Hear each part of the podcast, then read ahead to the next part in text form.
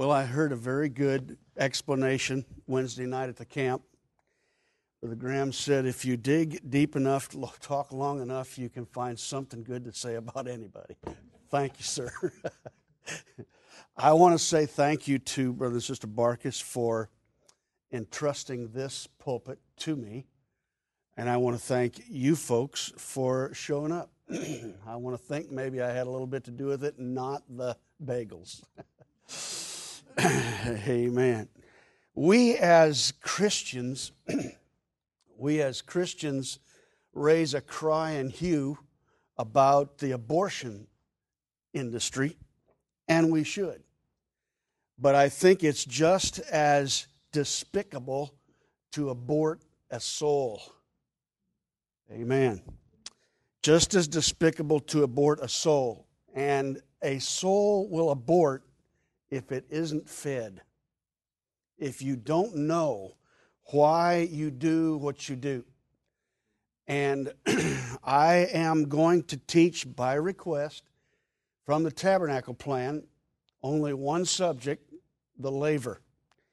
There's not enough time. Brother Barkus told me I could take the time I needed, and I said, Church starts tonight at 6:30. Amen. so I'm just going to cover a little bit of this subject. And I do want to warn you, I like to be a little interactive. If I ask a question and you answer the question, it's not intended to embarrass or offend. I don't want to abort a soul. Amen. So please stay with me. And if somebody knows how to hook this thing up, I can I can do it. uh-huh.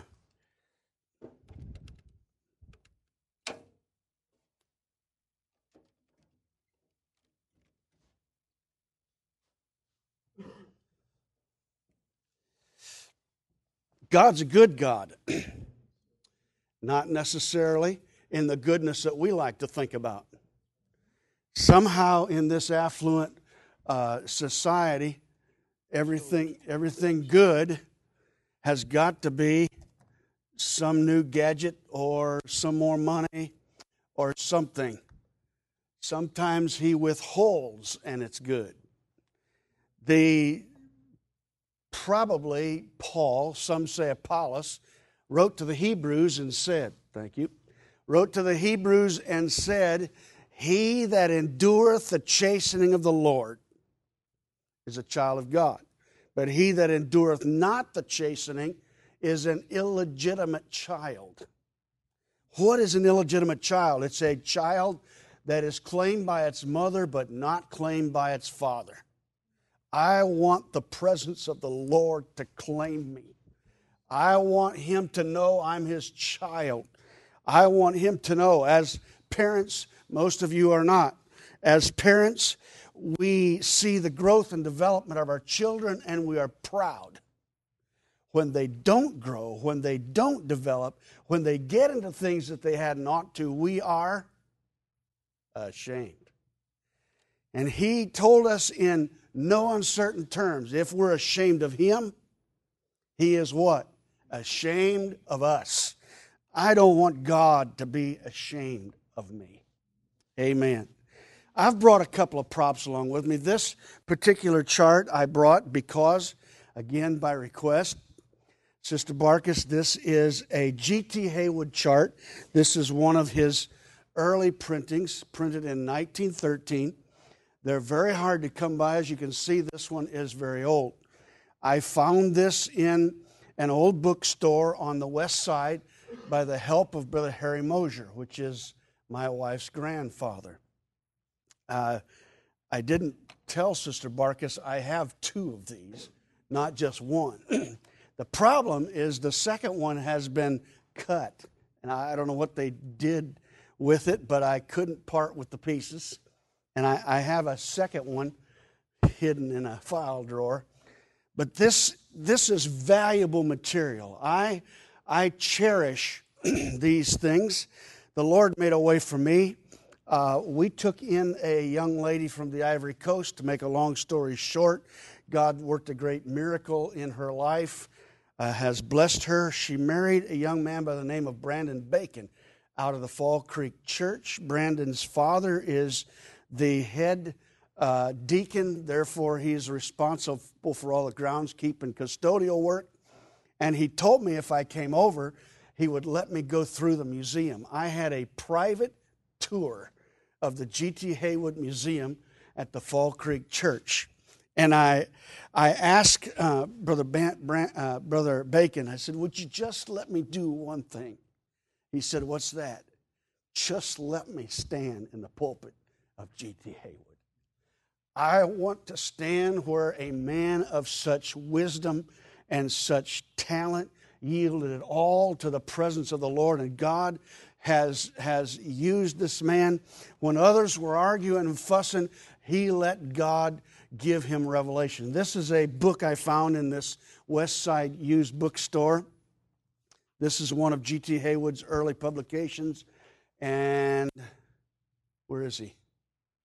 There was a gentleman in here who told me that he had uh, several, he's not here. He had several of G.T. Haywood's books. And he said, uh, he doesn't loan them. I said, no problem. I don't want to borrow them. I want them. I also brought with me a, another book. This book is Frank Kurtz's book from uh, Cincinnati, Ohio. This is one of the first printings of his book. It's still now available, and it's available in a leaf, a loose leaf form, and use a white plastic uh, cover. It's a very nice book, but it's not like finding one of the originals. Found this in a used bookstore. I've brought three other books because of something that has to do with the tabernacle plan. I feel like the need to lay some groundwork. I don't know how far Brother and Sister Barkus have already gotten with the tabernacle plan. And not having been in your class, if this is redundant, I'm sorry. But the tabernacle plan is pure symbolism. Everything about it is symbolism. The scripture is replete with symbolism. And there is a problem with that symbolism. Paul wrote to Timothy very emphatically, and he said, Study to show yourself what? Approved.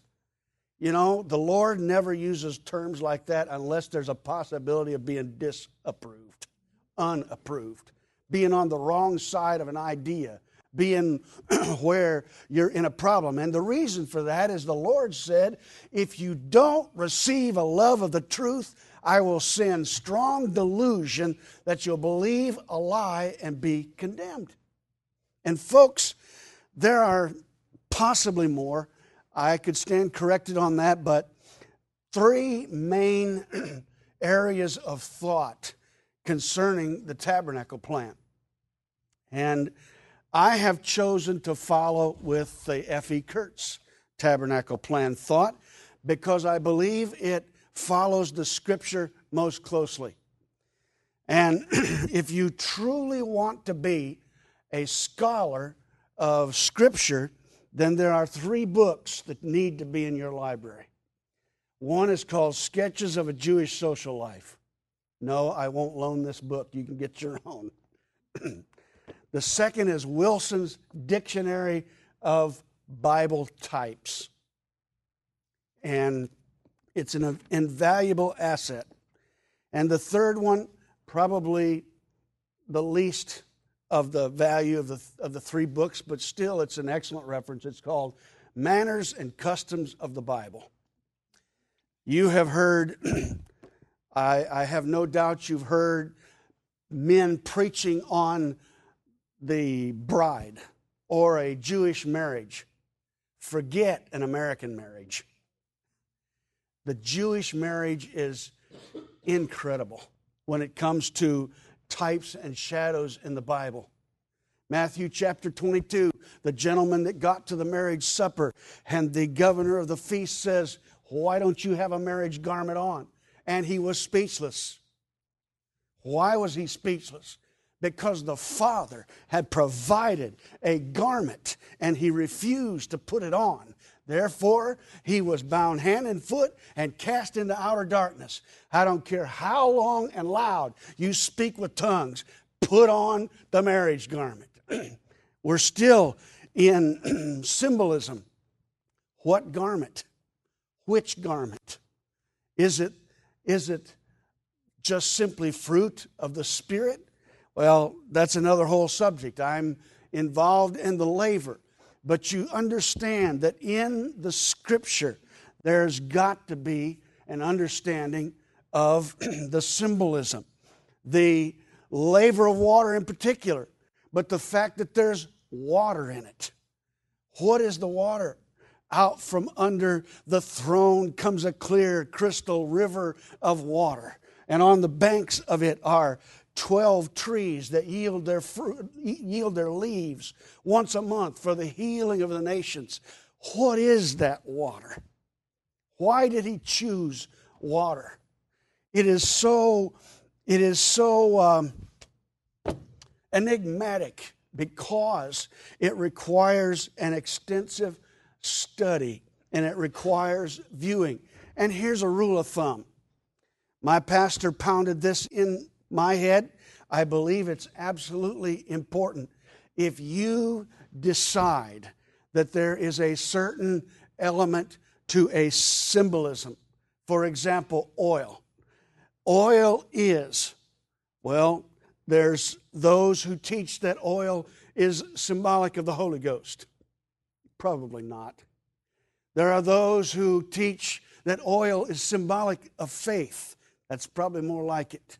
The thing is, that symbolism has to fit every, every uh, category, every study from cover to cover. Because, friend, God is not the author of confusion. He doesn't change ideas in the middle of the stream.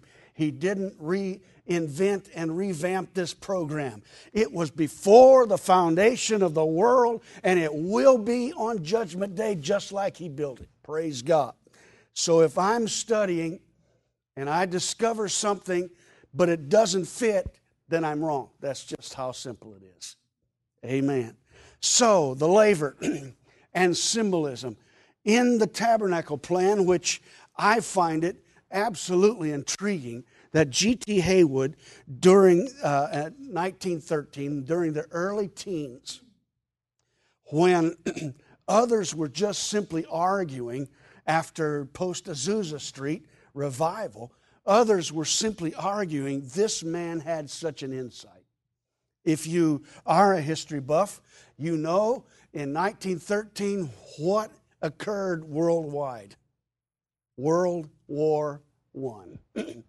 there, is a, there is a mindset, even in this country. World War I is raging. One of the bloodiest wars. We used mustard gas, killed masses of soldiers. We muddied the lines of, of nationalities. Great things happened in 1913 to 1918 as far as worldwide goes. But here is a man who can keep focused and get a grip on the sweet things of God in the presence of God. That's why I like G.T. Haywood. I wish, you know, I, I don't want to elevate him above Jesus Christ, but I'd like to shake his hand and hug his neck just one time. And I think I'll get that chance. Praise God. Right after me and Jesus have a long talk. Praise God. But here is a man who keeps focused on into the 20s. If you're not a history buff, the 20s were the roaring 20s in the United States of America the first time in this country that women actually began to cut their hair. That's where the page boy haircut came from. That's where the flapper mentality came from. Short skirts and speakeasies and the fuss between, uh, um, what do they call them, prohibitionists and those who wanted free liquor to pour everywhere.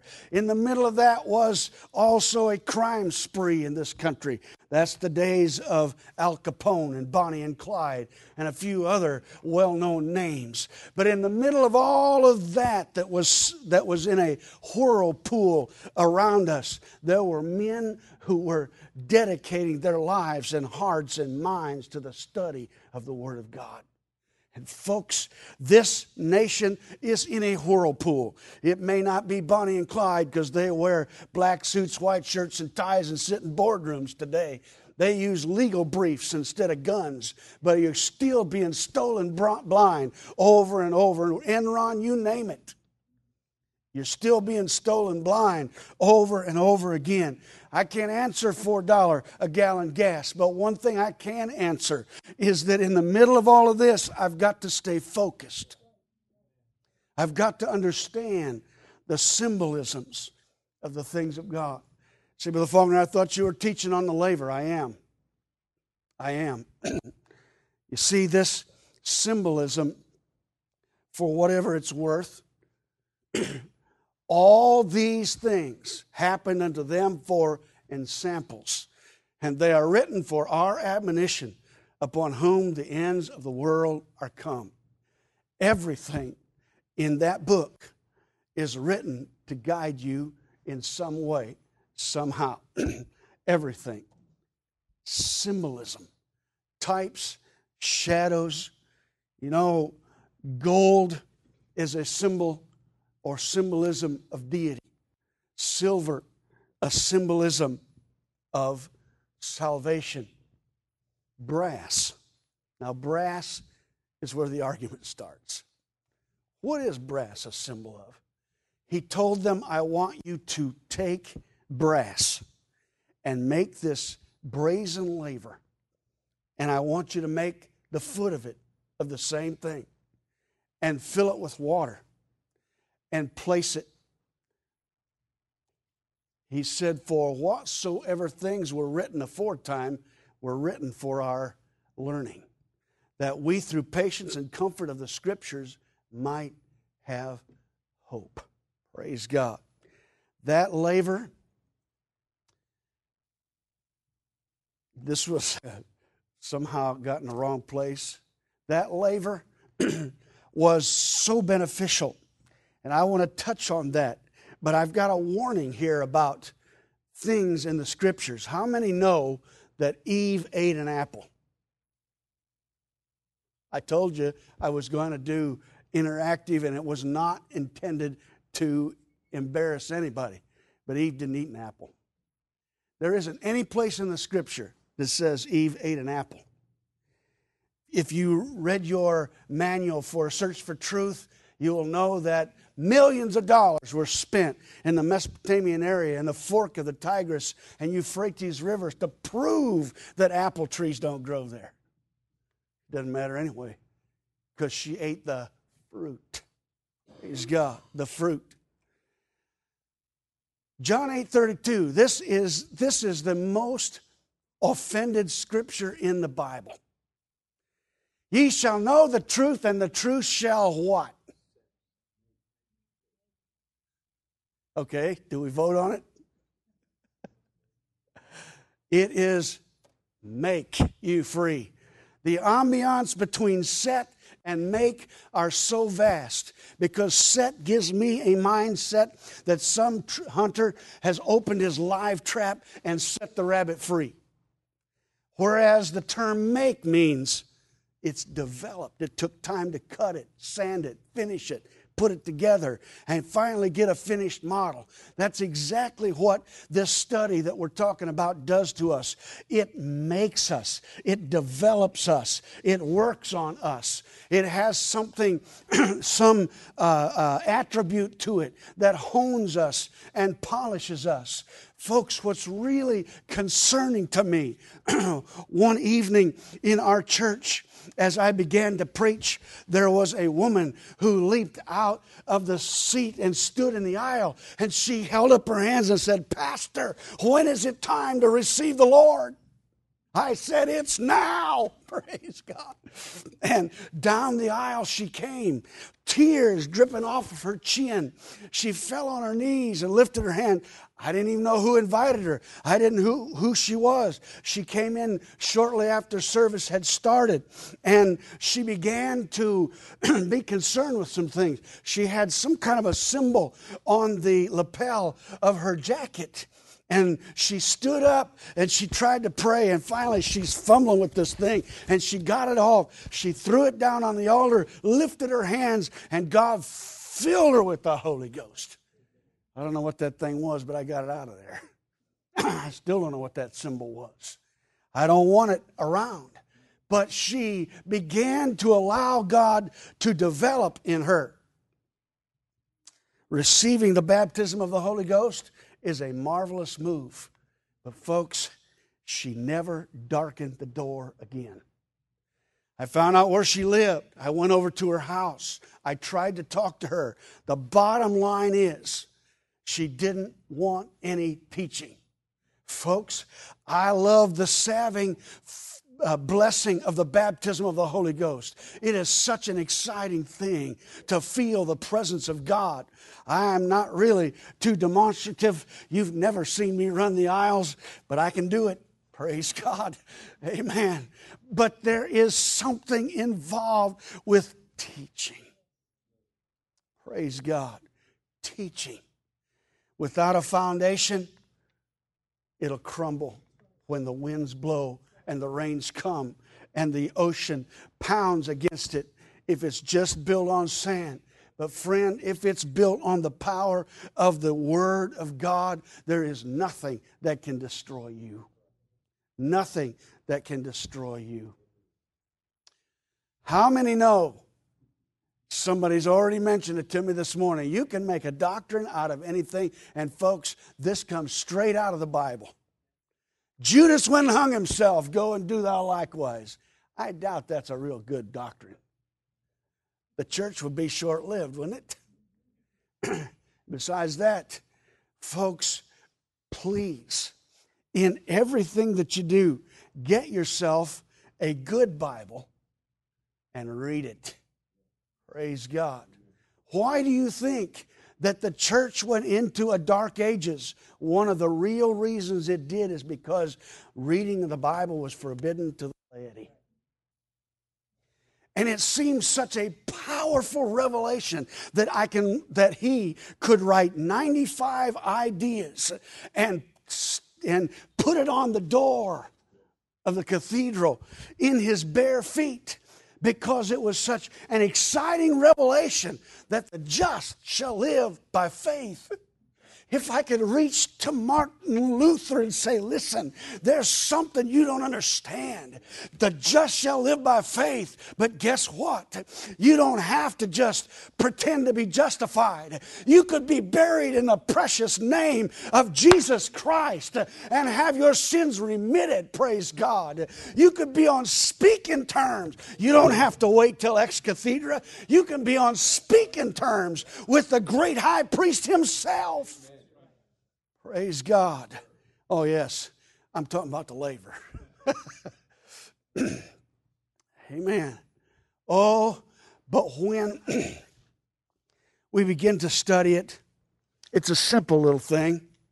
Actually, uh, the tabernacle wasn't very big. And there is a problem with this tabernacle plan. I don't know who drew that. Anybody know what's wrong with it? It's very simple, very little thing, but it's wrong. Exactly, thank you. The holiest of holies and the holy place are the same size. And the holy place is twice as big as the Holy of Holies. Now you see, Brother Faulkner, that's not, you know, that's just a little thing. You're on the wrong path already. Praise God. You're on the wrong path already. I know we're called fundamentalist, we're called literalist, we're called all kinds of things. But the minute you step on the path of compromise, you are sliding in a direction that you can't get stopped. And before it's all over with, you don't even need to bother darkening a church door. It's just a social exercise. Praise God. Just a social exercise. God, help me to understand. You see, there's another arm to this as well, and that's the lists. Oh, my Lord, have mercy. Apostolics, Pentecostals rather, not apostolics, Pentecostals fall into this realm of making lists. You can't smoke, you can't drink, you can't go, well, uh, you can't, well, well, you, you've missed the concept. You missed the whole point. Praise God. The point is this if you will be led of the Spirit, then are you a child or son of God. If I'm guided by a list, then I'll be carrying baggage forever. I can go here, but I can't go there. I can wear this. Honey, what do you think you got a conscience for? Let the Holy Ghost convict you. It is your walk, not mine. Praise God. And when you stand in the judgment, you're going to stand naked. There isn't anybody, no philosopher, no college professor, nobody's going to stand there and say, Well, you got to take him because I taught him. No, friend, you're going to stand on your own two feet. Praise God. See, Brother Faulkner, is this the laver? Yes, it is. I'm getting there. This is the laver because these concepts, yes, that's the term concepts. I need to know a concept. Praise God. Lord, Lord, I, you know, I know everybody else is doing it, but I'm uncomfortable. Then don't do it. Praise God. Don't do it. Oh, but Brother Faulkner, I don't see anything wrong with it. Stop rationalizing. If the Holy Ghost is convicting you, get a grip on it and live it before the Lord. Praise God. Well, I probably don't need to go any farther than that, but it's a truth. Amen. Get that concept because you'll find out your walk with God will be a whole lot easier. Amen. The laver, just a little dot in between the brazen altar and the door. But its strategic location is strategic in the church. Folks, it is vogue today to speak with tongues. Now, we, we don't necessarily agree that it's valid tongue talking. Lord, how much time do I have? We're not so sure what's valid tongue talking. I grew up, I grew up in the area of the, the birth of the charismatic uh, movement. I am very familiar with the Glory Barn. I was uh, I knew uh, Dr. Hobart Freeman.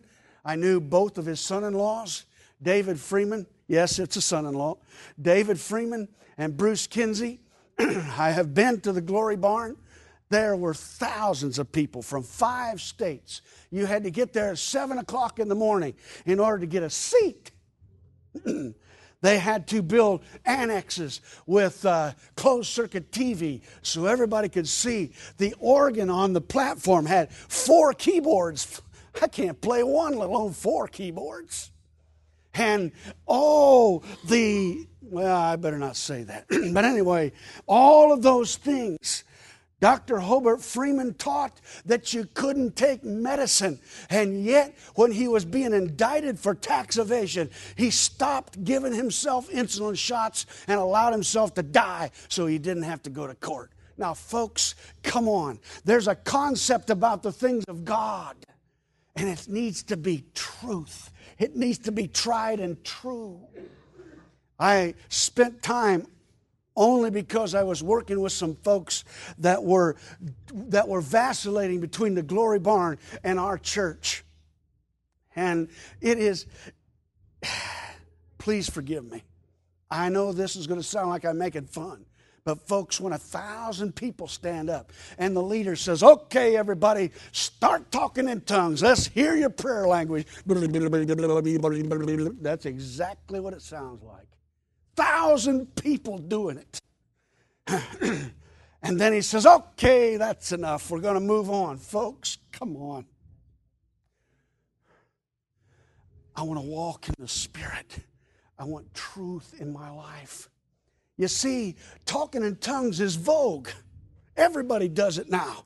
It doesn't matter if you're some sect of the of the uh, Amish Mennonites. It doesn't matter if you're some kind of a, a, a right hand sect of the Catholic Church. There's people who talk in tongues everywhere. But the basic bottom line argument will not be talking in tongues, it'll be baptism by submersion in the precious name of Jesus. That's the dividing line. It's the argument. Hey, man, are you going to take the hyssop branch and sprinkle me with a little water? Are you going to just uh, sprinkle me with something. I was in Argos, Indiana, and I was an usher at a wedding, and the it was a I won't tell you where, but it was not an apostolic church, and so the wedding party, all the rehearsal is over with, and the pastor of this church is trying to impress everybody. He said, "I got to tell you something. It was so funny."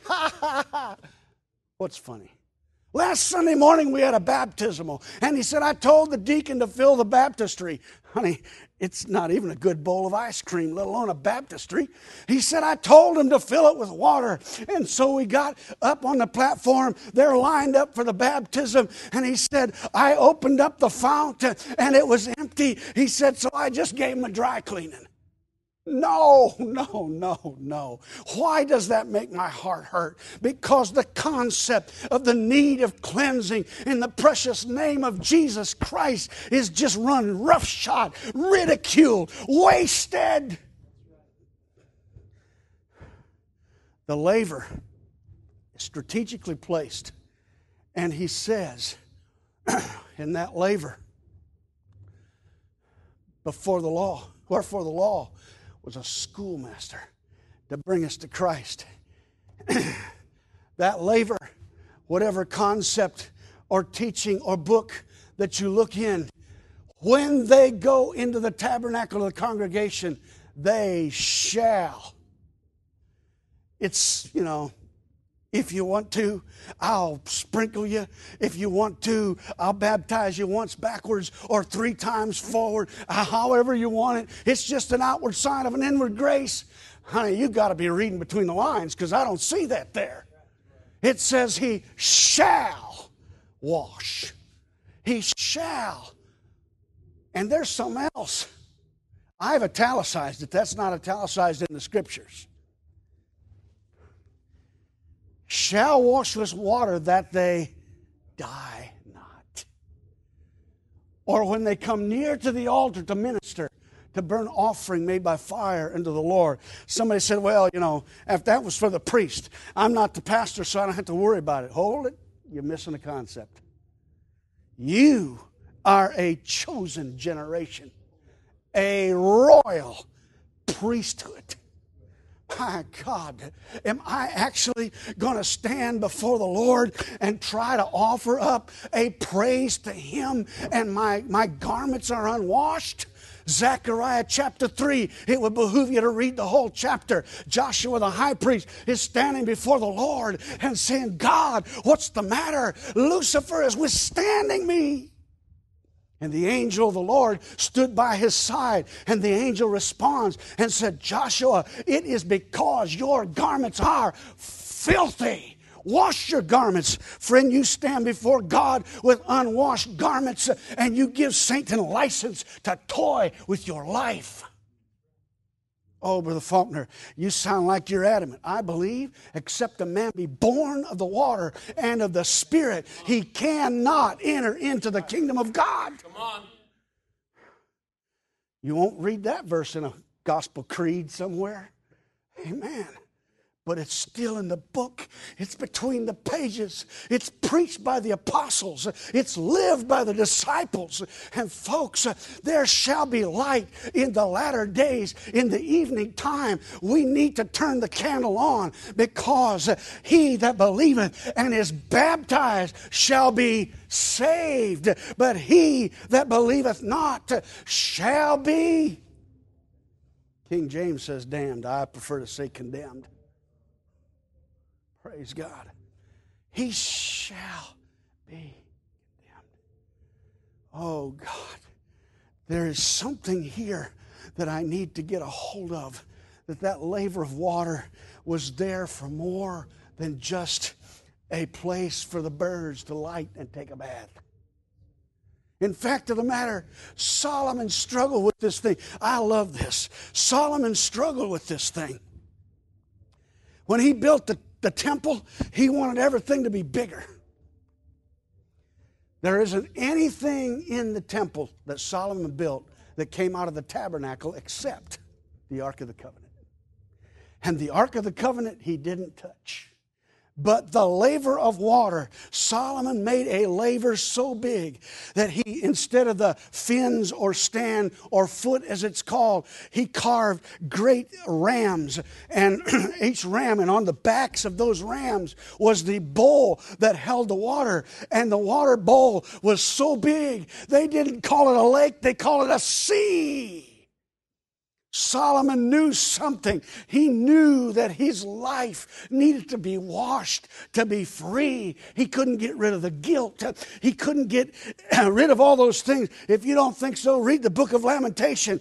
Oh, vanity is vanity. All is vanity, saith the preacher. And finally he said, In your youth. Why?